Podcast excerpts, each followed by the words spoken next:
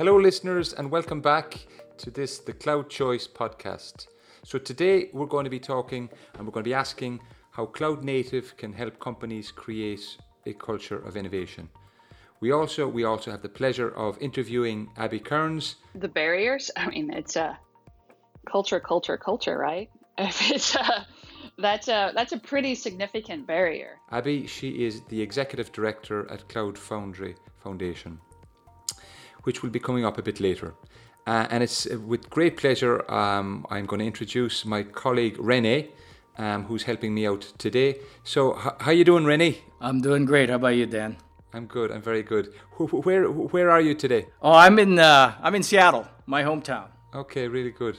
Yeah, I'm I'm I'm here in Barcelona. So I'm once again I'm I'm um, well. I wish I wish I could be beside the beach. Yeah, but you know, Barcelona is an awesome city. It's one of my favorite cities in the world. So yeah, it is. It's a, yeah, it's a re- really nice place. Um, this is your first time with us, so um, I wonder would you do us the, the honor of, of giving a little introduction as to, to, to who you are? Yes, be happy to. So I'm uh, Rene Claudio. I'm part of our global cloud practice in our financial services sector.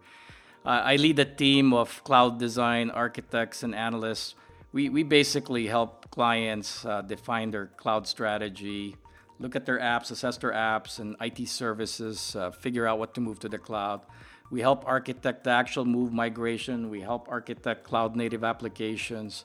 And we help uh, clients transform, right? Transform towards a more cloud operating model, towards a faster IT, uh, towards more cloud native uh, operating model. Fantastic. So um, we're going to kick off. Normally, uh, Rennie, we kick off with, with a new section. Um, so, was there anything in the news this week that that, that, that, that caught your eye? Yes, yes. Uh, one uh, Wall Street article really caught my eye. It's called uh, Wall Street to CEOs Disrupt Your Industry or Else. If you, if you, look, at, if you look at that article, it's, uh, you know, like any good piece, it, it uses the, the title to grab your attention. It, it's sort of, if you read the title, it's kind of an ultimatum to CEOs, right? It's saying, hey, be a disruptor or else, and in this case, be out of a job. And you know, it references uh, the recent CEO change at Ford, where the prior CEO was scanned for not doing enough disruption. No, no, that that's yeah. I, I read the same article as well. It's it really is it's it's it's, it's interesting, you know, especially the and the numbers were, were were really quite good at Ford. And he was doing the right things. It was just not quick enough. So actually, the they they elevated the the the head of their driverless driverless cars, right? So because he was more um, innovative uh, as they see it, and or that's the future of, of cars as they see it. So I mean, the real message of this article it's uh, it's about how the rules of competition are dramatically changing. Right? It's not just about you know being better, faster, and cheaper, or coming up with new features and capabilities. So succeeding today, it's, it's really about challenging the status quo, the tradition. It really requires you know a change of business model in an industry You know, different. You know, we always talk about Airbnb, what they did it with travel, Netflix, Amazon with retail, and so on, right? But I also saw in one of the articles that we were looking at that there, there's some interesting data points. Like over 52% of Fortune 500 companies, you know, since 2000 have either merged, acquired, or died, right? And so it's really a different kind of a business Darwinism. And there's now over 100 startups with over a billion dollars. So all these disruptors. Yeah, it's a, it's an exciting time, right? Well, it's probably an exciting time if you're a startup. So, but if you're if you're one of those companies that's been around a long time and you're not innovating, then it's probably a scary time. Yeah, and, I, and you know, I like this article because it's a great context for a podcast series. So this threat, or if you think about it, opportunity for disruption is really a big driver for enterprises to transform. When you're transforming a, a model, an industry model, it you, typically requires the use of technology. So imagine like Amazon, Lyft, Uber, if they didn't have their app, right? They probably won't be around. So, so it's uh, and it's not just technology, right? It's about the the constant innovation, the constant tweaking. It's all about the process of trying, learning, adapting, making changes, experimenting. What about? I, I was reading a, a, an interesting article about the customer experience. Um, it was written by uh, Gavin Mee for diginomica.com. Um, and it, it, was quite interesting. You know, they, spoke about some of the some companies, Ocado and Coca Cola, um, and basically how using these cloud technologies, they were using them to provide a better and a more personalized customer experience. Um, and also, the article was speaking about you know how Salesforce. It looks Salesforce had a or did a report where it was talking about customer experience and that 73% of respondents they, they cited that poor customer service was uh, was one of the reasons uh, not to buy f- f- from f- from a company. Um, I mean, have you have you seen that with some of the customers that you deal with, uh, especially with the banks? You know, the, the way they're they're they're really beginning to, to look at how they change that, that customer experience. Have, have have you seen have you seen that? Um, you know, when you've spoken to some of your customers, Rene. Oh, absolutely. I mean, uh, all the banks that we talk to our major clients, uh, the digital experience is big, um, and in being able to you know have that uh, holistic experience it's not just with mobile not just with the laptop you know being able to be in touch connected with social media being really making it more personalized using uh, you know what you learned about customers and you know triangulating that with other segmentation information like with nielsen and so on and really presenting a, an appropriate experience as well as offers right so so i think the the opportunity is really so that and then how do you how do you do that because as for our clients, for the our clients, their challenge is okay. We already know digital experience is critical, but how do we do good at that? Right. So how do we how do we keep making being nimble and responsive in making changes? So that's really the the challenge that I hear. And and if you think about digital assets, a lot of it is you know it, it's a whole ecosystem. You know, it's not just because you got a great mobile app that's that's it, right? But th- the thing is, these mobile apps are, are connected to an ecosystem of apps. If you look at the back end, and the problem is the back end systems and the supporting systems are typically not as nimble and quick and easy to change as the front end. So the, the, the challenging part of our customers, I think they recognize, hey, it's a key battleground. That's what we got to get good at. So what we're seeing is the clients uh, need help on how do we become more nimble. Because if you think about doing digital experience right, you need to be able to make quick changes, quick, right? And you know, one line of code change is like Wealthfront, and you could uh, deploy it in the day, right? Or you could do A/B testing because you want to, you know, try a different approach. You know, maybe direct some of the traffic, some users to a certain type of experience or feature or product, and then direct some other ones in another one, right? So, and trying to see with the impact. So all that requires, a, you know, a, a different way of of the use of technology. How do how do you develop and support it? Very good. So some of our listeners, we, will we'll get your number on speed dial, Rene, so you can help them. have you um did, have you seen have you seen any other articles that, that, that caught your eye this week? So I think we we talk about the being disrupted, you know, transformation. Uh, there was actually a more a different kind of article that I saw from Amy Sun. Amy is a product manager at Uber, and she's been there uh, uh, for three years. You know, it's it's entitled "What I Learned from Working at Uber," And we all know the, what Uber's done with the industry. We all know that they have a great app. I mean, I, you know, whenever I travel these days, I pretty much use Uber, right? I don't rent cars anymore.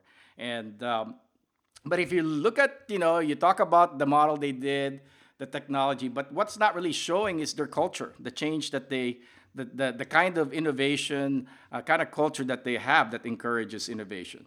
Um, so, and it's a key part of their success. So if you look at, uh, um, what Uber is doing is it really believes that hey, any innovation, any great idea can come from any of their employees, right? So they they encourage hackathons, work workations. By the way, it's a new word for me. I didn't realize that workation is about employees working while vacationing. actually going on vacation, a colleague at a beach, and actually doing a project. That, that's too weird for me. I don't know if I'd get into that, but okay. I, I I'll try that with my wife. In, in two weeks, I'm on holidays. I'll bring my laptop and and, and see uh, and see how that goes down with her when I say I'm on a workation. Yeah. So, so I, I think you know Uber's uh, you know the way they dis- she described their culture, you know, high level of performance uh, and accountability, you know, really getting people to focus on solution as opposed to pointing fingers, right? And you know, focus on results, starting with big goals. Those are really great advice on you know how do you encourage innovation, and if you're going to be a disruptor, you should be embracing those types of uh, uh, cult, you know values, behaviors and culture. On on on another article I was looking at, um, it was talking about the big interconnection challenge. You know why industry collaboration is crucial because you mentioned um, you know, you mentioned the front end, and you mentioned you know Uber and and the fact that these mobile apps, but at the back end, sometimes you know the back end is running maybe on some legacy systems. You may have uh, databases that that, that are running on mainframe systems.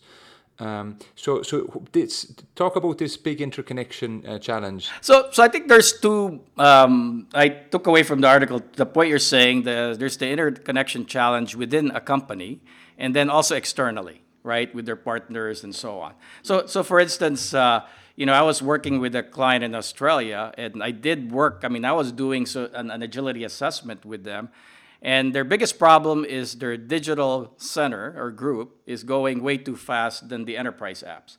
So we had to look for ways to bridge the gap. Right? One is you could get the enterprise app to do stuff quicker, right? Get them to adopt more cloud native principles and so on. Two, you could try to work on integration. So instead of the point to point integration, you have what we call an anti corruption layer, right? Sort of a middle ground. So you gotta, you know, the, I guess, uh, decouple the direct integration to the enterprise system. So, so you could always just change that middle layer, right, the anti-corruption layer, and don't have to change the uh, the enterprise system. So there there are a lot of things that uh, we could do to help uh, harmonize the speed. Um, the other interconnection that's interesting is you know, and this is where APIs come in is really exposing uh, in the way you connect with your partners, whether it's a channel partner. I mean, next week I'm going to talk to uh, an insurance company, and they are very interested in ex- expanding their channel beyond just you know the typical agents, right? And for that, they have to use API's cloud native principles because they need to expose their services, their ability to, to offer insurance in different channels. They could offer it in social yeah, media, absolutely. right, and so on. Um, so, I mean, even in the fintech world, right? So, in the banking world, right? If you think about it, the onslaught of the fintechs, the unbundling of the banks. So, so now banks are figuring out how to, to uh, use the fintech services and make it part of their site. So it's a little bit of co-opetition, right? if you look at it, because yeah. they can't move fast enough to offer the service. If you can't beat them, join them, right? exactly. And have you seen any any of the big banks you've been working with? Any excite? You know, have you seen them? You know, I, I know they're they're uh, over in Europe. We're looking at PSD two. Um, so, so that's something that's actually uh, in a in a way being forced on, on the banks here. But I mean, have you seen any of the banks in the US? You know, some of the, the clients you've worked with um, using APIs in a in a you know innovative way. You know, uh, something that, that's uh, it's a different offering. You know, something that's quite quite exciting. Absolutely. I mean, two two years ago we started with a, a global bank. Uh, based in the East Coast, and we they embarked on, hey, we want to get into banking as a service, and we helped them from helping them define their API strategy, their governance model, helping them develop their first set of APIs, and also their platform. And so we're still helping them today. So they're, you know, they they're using it in all kinds of different ways. You know, whether as part of payments or part of uh, extending offers, uh, using other channels. So they're they are using it in a lot of different ways. Yeah, I, I think Uber were involved in that story as well. If if if it's this if it's the same uh, big bank I'm I'm thinking about. no, you're right. It's a good point. Yes. okay. Um. So let's let's move on to let's talk a little bit about uh, today's topic. So uh, today's topic um, we're talking about how can cloud native yeah how can it help companies create um, a culture of of, of innovation. Um, so there there are a couple of, of, of points uh, I want to talk about here, uh, Rennie, if that's okay. Uh, number one, the, the, first one I want to talk about is okay, this innovation. Like, why, when we speak to a, a customer, um, the first thing is like, um, why, why is there this need to, to innovate? Um, I mean, have you, you know, have you some some some um, ideas for, for, for, our listeners from what you've seen? Yeah, yeah, I think we it's it start with that first article on Wall Street right? You're, the upstarts are competing with technology and with innovating, not just the uh, you know the experience, the customer experience, the digital experience, but also the, the business model, right? So so innovation is, is critical. That uh, you know for it's just the reality of the world today, right? So we're a, yeah. we're a very digital world, you know if you look at the millennials, the Gen X, how they use technology, those are the future customers. They need you need to cater to them, and it's all about technology. And the, with all the um, developments in technology, the cloud native, um, the cloud, right, DevOps, all these areas that help facilitate innovation. They, they fuel it, right? It's a vicious cycle. Customers are demanding it. You got the technology and enablers available. It just keeps on going, and then you got competition who keeps uh, who keeps pushing you. So I think it's it's just uh, it's just a way of life now, and so the the question is how do you do it better, right? Back in the day, I used to work. I used to work for, for Nokia back in '99 up in uh, in Finland in Helsinki, and um, if somebody had told me way back in 99 2000 because literally nokia every everywhere you went it was nokia. Everybody in the in the whole of, of helsinki seemed to work for for nokia. But if somebody uh, had told me back then that in in 12 years you know 10 to 12 years later that the biggest software company in finland was a company um, they, they, i think it, it's that company Rovio who created the game angry birds um, you know that would be running on a on a on a on a phone made by apple um, you know, I would have thought, you know, that they, they, were crazy people, but and and that's just in ten years, you know, the, the, the way things change so quickly. So, so yeah, so why should you innovate? I mean, I think just some of those, if you see those big brands, then it's, um, you know, it's it's one of one of the reasons.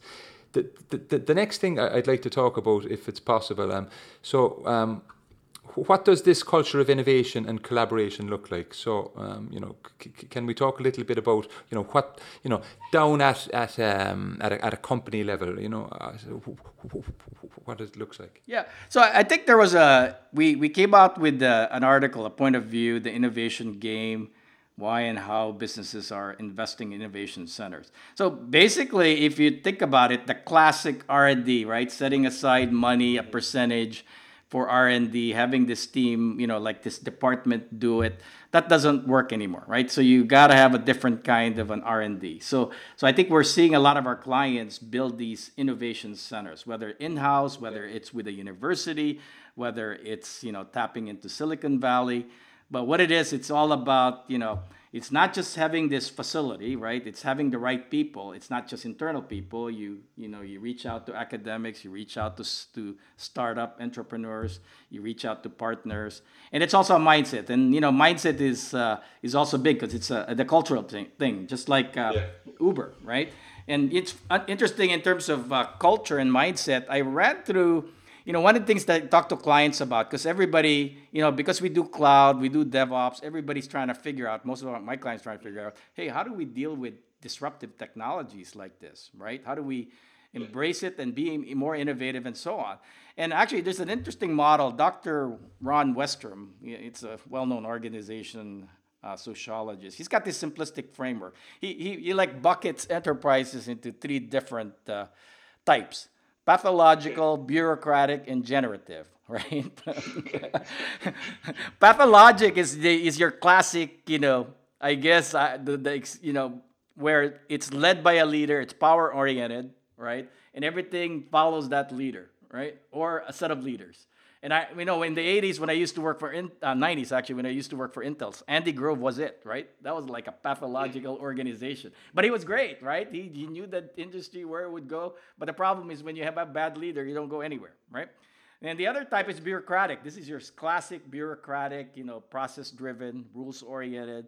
And then there's the generative, which is very similar to what was described by Amy Sun in her article. Very performance oriented. It's all about, you know, free flow of information, sharing, shared risk, high trust, individual empowerment.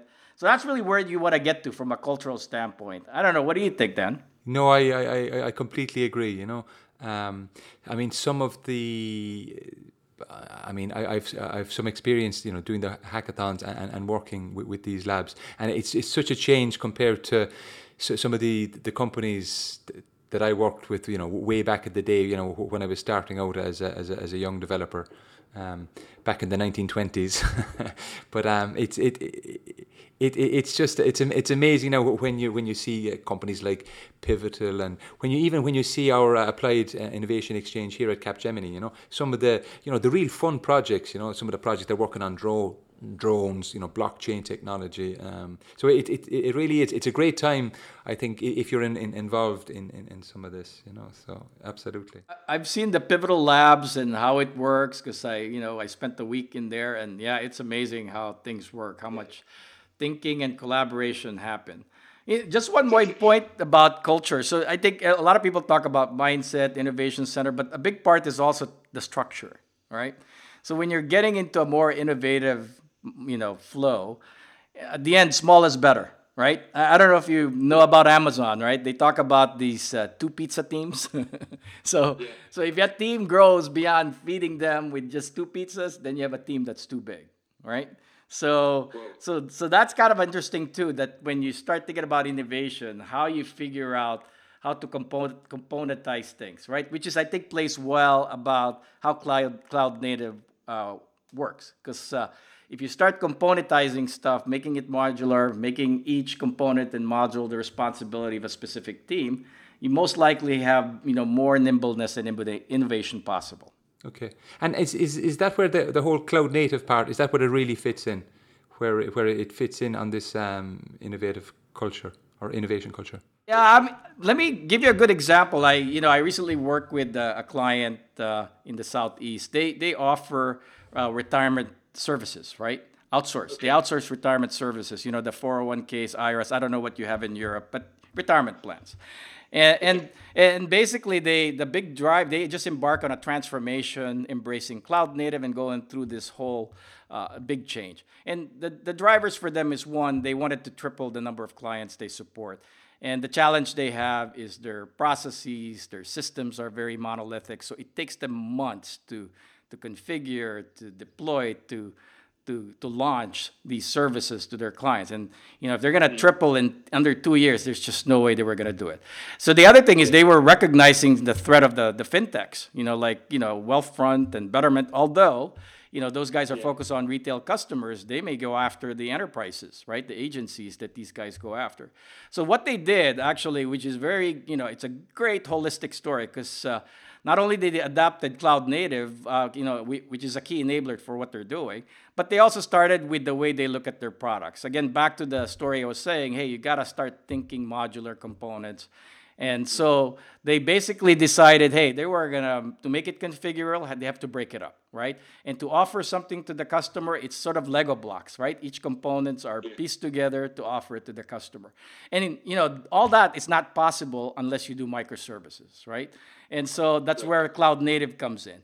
So they do recognize that. So they did change their monolithic systems towards more microservices architecture. And they did not stop there, of course. They used domain driven design to help them make sure they figure out the right bounded context and about right microservices. You know, they, they use smaller teams. So they organize their teams by these components right? So uh, mm. a team is focused on a certain component or module or a set of them that's related. So for instance, um, a good module is eligibility. Any retirement service, right, checks eligibility. So they decouple that from the whole app, and because you know, and that could be tailored specific to an employer, a country, and so on, right? So, so that's the cool thing. I mean, they adopted DevOps, they adopted containers, all the cloud native things they're doing, and they're they're doing it well. It's actually amazing. And but uh, but how does and always uh, well always the problem is how do you do that when you know how do you how do you change a part of the engine when, when uh, on a seven four seven when it's flying? So so how do how do you um how do you do that part? So um, identifying something like as you said eligibility, um, and how, how do you actually cut that away from from the monolith? So so what they did was I mean they did an overall top down and just and this is where something like uh, microservices and domain driven design is uh, helpful, right? Because it helps you break down your domain, right? So if your domain is retirement services, how do you break it up? And then you keep breaking it up, right? And so to your point, then you start mapping it to your, you know, if you you figure out your subdomains and your bounded context, then you're starting to see how does it flow in our current system? What do we carve out? And it's sort of what you call they have a big ball of mud, but then they have to piece it out, right? So so they did figure out their roadmap on after they've componentized, chunked it up, right? And then so create a roadmap. So how do they slowly change it? And they use APIs to obviously create all the different services, right? So in, in some way, there's when a customer flows through, there's some aspects that they do with the current monolithic, some with the microservices based uh, apps and services. Fantastic. Okay, that's um, you, uh, you, and I were, were, I think we, we could we could chat all night, um, but I, I, I think I think it's it's time to to to to to to, to, fin, uh, to wrap it up uh, this week.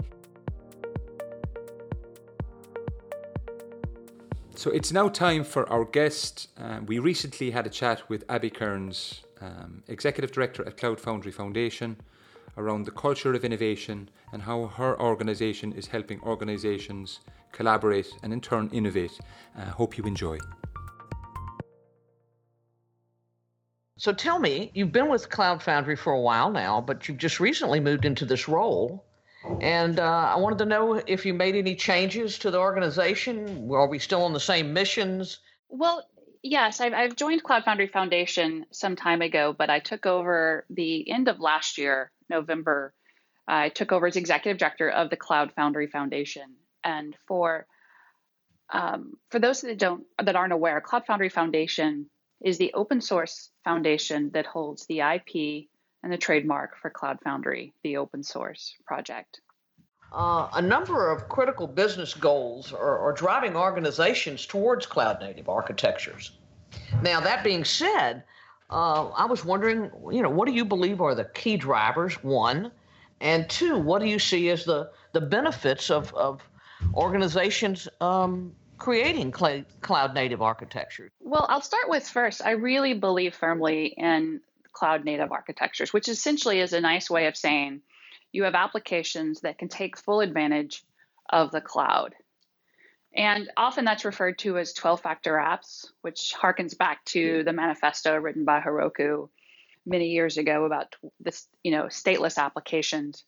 But essentially it's apps that are small that are stateless, which means they don't really require a lot of that persistence connection to the underlying infrastructure and are able to take advantage of all the capabilities of cloud. They can scale, they can, um, they're resilient, they can be scaled up and down easily, they can, you know, if there's a challenge with one, they can be killed and spun up another one. It really reinforces the the capabilities of applications, both in in in terms of being agile as well as really being able to take advantage of all of the things that the cloud can bring to the table. Great, great. Well, so so I think that you would frame innovation as one of the major reasons why people would move to a cloud native architecture. So, what do you what do you see as the main drivers that organizations are are speaking about as they make this paradigm shift? Well, I think first and foremost, uh, you know, before innovation, I hear speed to market. You know, if you're a a incumbent organization, a large organization that has been around for a long time, and and now all of a sudden you're not only your industry is changing, the entire market around you is changing, and your competitors are no longer you know those incumbents that you you've been competing against for the last 40 years now your competitors are a startup that wasn't here six months ago. And they're pushing you to change the way you think about the market, the space, and your customers. And so, really, first and foremost, the adoption and the attraction of cloud native is speed to market, the ability to get an idea out there, because you can't really innovate if you're not getting something to market quickly enough. And then, really using that speed to market, as well as adding a tighter linkage to the customer. Because if you're trying to iterate and deploy something to production every week, every two weeks, which is a huge change for you if you've you've previously been doing it every nine months, you're also having to rethink the way you engage with the customers and the responsiveness around that.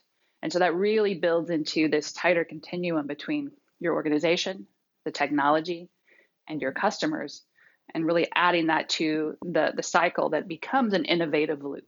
Aha. So, I mean, we're really talking about a significant uh, change in our culture, not only for our internal organization, but also in the way that we reach out to our clients and and and produce goods for them as well. So, some of these major challenges that we see in the culture um, is really moving from an IT department that's been cost centric to a revenue generating area. Uh, what do you think in the next three to five years uh, companies will will do to generate and utilize cloud native applications uh, as a revenue generator? Well, I think um, there's a huge leap from cost center to revenue generator, and I think the first step along that path is getting organizations to one, acknowledge that technology is no longer just a cost center. but two, really pulling into the fact that it's core to um, maintaining your business, both optimizing your business and business practices internally, as well as exposing a lot of the data and changing your business model and interaction models with your customers. Um, and I think that that is a, that is a massive change. I just think about mobile banking. Think about your bank. You've been going to the same bank for what, 10 years? And five years ago, mobile banking was an interesting thing, but not necessarily that important. And now, today, if your bank doesn't have a mobile app and you're not able to take a picture of a check and able to transfer money, um, you don't have, uh, you know, automated fraud detection and event-driven responses around that. Those are table stakes now for these large banks. And so technology is now no longer a, you know, an interesting differentiator. It's now a core part of the way your business needs to operate. And so there's that middle ground before moving to become just a revenue generator, where it is actually turning into you, are leveraging technology as a business to change the way you interact with the business, to interact with your customers and the market, but opening up new market opportunities. Absolutely. I, I couldn't concur with you more. Uh, let's move along to uh, to, to, discussing, uh, you know, where we might find the most prevalent use of cloud native applications today in the marketplace. What what industries or verticals uh, are you seeing come to Cloud Foundry and, and discuss utilizing PaaS uh, as an enabler? Well, I'd say the better question is which ones are not. You know, we've seen a, a really high growth in financial services, but also healthcare and insurance and automotive and industrialized IoT. Um, you know, manufacturing. We're just seeing it across all of the board because when you think about transformation, you think about organizations and how our economy, how the industries are changing, they're all changing. They're all being impacted by technology. They're all changing the way that they interact and engage with their customers and how they're using technology to be more efficient and effective. And so I'd say that they're all part of this change and this shift. And, and I think we'll just continue to see that momentum grow. And, and with that being said, um, are we seeing any specific geographic area focusing more or, or probably more uh, innovating more with cloud native applications than other geographies? Well, you know, to date, we've seen more of the growth in North America um, and, and Asia. But I would say in the last eight months, Europe has really evolved and, and kind of caught up with the other two geographies, right? Europe, Europe has really doubled down in terms of really making those leaps, leveraging Cloud Foundry and taking advantage of Cloud Foundry to really transform their organization. You know, we've seen organizations like Volkswagen, Allianz, Bosch, uh, SAP really take that and really use that as an opportunity to transform their organizations and how they're leveraging technology, but also how they're offering services to their customers. Fabulous, fabulous. Okay. All right. Um, so when we talk about cloud natives, the why, the how, and the what, many people speak about continuous delivery, DevOps, and microservices.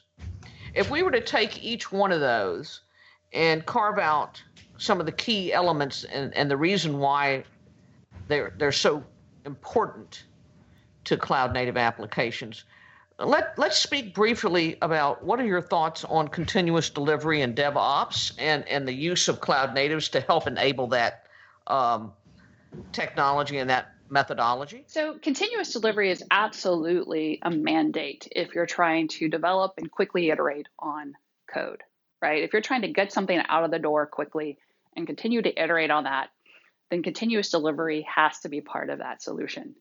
And in fact, one of the things that are really necessary in order to be successful with Cloud Foundry, which is a platform that is really automating as much of that as possible, is you need to adopt continuous delivery practices. You need to take advantage of small cloud native applications, the ability to iterate and quickly, you know, get those out the door and leveraging test driven development, take advantage of that. DevOps is a term that I'm not historically fond of because I feel like it oversimplifies the the change in not only the culture but change in the organization necessary to support continuous delivery. Because it's not just developers and operators; it's product owners, it's um, business owners, it's um, you know it's it's a large team of people that you bring together to really focus on a single outcome, a single business outcome. And so that's really where you pull in the cross-functional teams really focusing on a single solving a business problem, leveraging technology to do that. And, and so I, I, don't like to think of it as DevOps. I think of it as a way that changing the way that your culture really works together across many teams. Many people equate microservices to cloud native. They say that microservices are cloud native applications, period, end of story. What is your viewpoint on that? I mean, Ideally, they are, yes. I mean, microservices, and even when we talk about cloud native, we're talking about small apps that are are easily responsive to cloud to the cloud framework. Microservices are essentially just smaller apps. They're they're really intended to be small iterative applications. So I would definitely put microservices in a cloud native application architecture bucket. Um, particularly when you think about you know easily developing and quickly developing on apps and really able to iterate on those quickly, you're thinking really about microservices. And so, absolutely, I think microservices fall under that category. But you know, I think that there are you know other applications that are not necessarily microservices that are still can be cloud native. So I think it's just entirely dependent on the app, what you're doing, and how you're trying to solve the problem. And well, thank you, thank you for that. So let's take a little shift back over to you and Cloud Foundry for a moment. Um, I would say that Cloud Foundry has had a tremendous adoption rate over the last few years, right? And um, what what do you attribute that increase to? Uh, is, is a cultural shift of uh, the protective company, so to speak? What what do you see as one of the, the, the major thrust of this adoption? Well, Lisa, I think you really nailed it when we first started the conversation. It's the digital transformation. These organizations, particularly enterprise organizations, are, are finding that they don't need to recreate the wheel every time, that they can leverage a platform. They can automate a lot of this workload as they start really pulling in continuous delivery practices into their organization. And they don't need to build it themselves. And that's really the, the vision of Cloud Foundry. It's automating as much of that process as possible and relieving an organization of undifferentiating heavy lifting so that you don't need to build your own. You can buy the platform, you can implement it into your organization, and you can get off the ground and running quickly. And that's the goal. You're giving the freedom to developers, then giving them the freedom to create and iterate and develop code and get it to production as quickly as possible. But you're giving them the guardrails that you need in an enterprise organization that you can take advantage of, you know, health monitoring, health management, security, compliance, all of those capabilities that you need, and you can package them in and still give developers that control. And that's what's the, the power of Cloud Foundry. You know, as people move into this architectural construct, um, there are many barriers that organizations may have in their migration path. Um, what would you consider the three top barriers to be, and and why in development of, of these cloud native applications? The barriers. I mean, it's a culture, culture, culture, right? If it's a, that's a that's a pretty significant barrier. The technology for me, and maybe because I, I've you know been a lifelong technologist, is the easy part you know, just being willing to take advantage of technology that can make your life easier. That's the easy part. The hard part is really changing and transforming your organization around that and, and being willing to accept that and accept that change and accept that automation that's going to fundamentally change the way you think about how you engage with technology, but also the potential that technology brings. Um, a use case um, that I'd like to kind of come back to HCSC, a very large US based health insurer, you know, for them, it took them nine months and 35 people to create a single application. So just imagine that. If you wanted to do a single application, you had to get a team together of 35 people and spend nine months on it. after Cloud Foundry, they were able to get that down to six weeks with four people. Now imagine the fundamental shift in the way that your teams and your people are, are really engaging and enacting with enacting with their, their development activities. But then imagine the way that it changes how they think about their work day to day and how fast you can move. It changes the way you work as an organization, but as well as with your people. And I think that that changes the potential. We want to, you know, if you want to bring it back to innovation, if you've got people that can turn around and get an application out the door in a matter of weeks versus a matter of months, that's where you can really bring the innovation in. You can really get people excited about what they're doing and thinking about different ways of engaging with their community, their industry, and their customers. So, so Abby, today has been uh, absolutely a wonderful conversation with you. Um, I mean, I think that uh, you've given us great points of view about Cloud Foundry, uh, about culture and innovation in general, about cloud native applications, some of the barriers, some of the uh, the gotchas of what why why to go to cloud native architecture, why um, why people are seeing it as a uh, economic benefit. And I, I want to thank you for the time you've given us today. Uh, are there any comments that you'd like to push forward to us uh, in closing? Um, just that I, I'm really passionate about the direction our industry is going and how digital transformation is not only going to change the organizations that are, are, are taking advantage of it, but our industry as a whole. And I think Cloud Foundry is at the center of that as an enabler of that change and the ability to allow developers the freedom to create. And I think that's going to fundamentally change all of the industry. So I'm really, really excited about where we're going from here.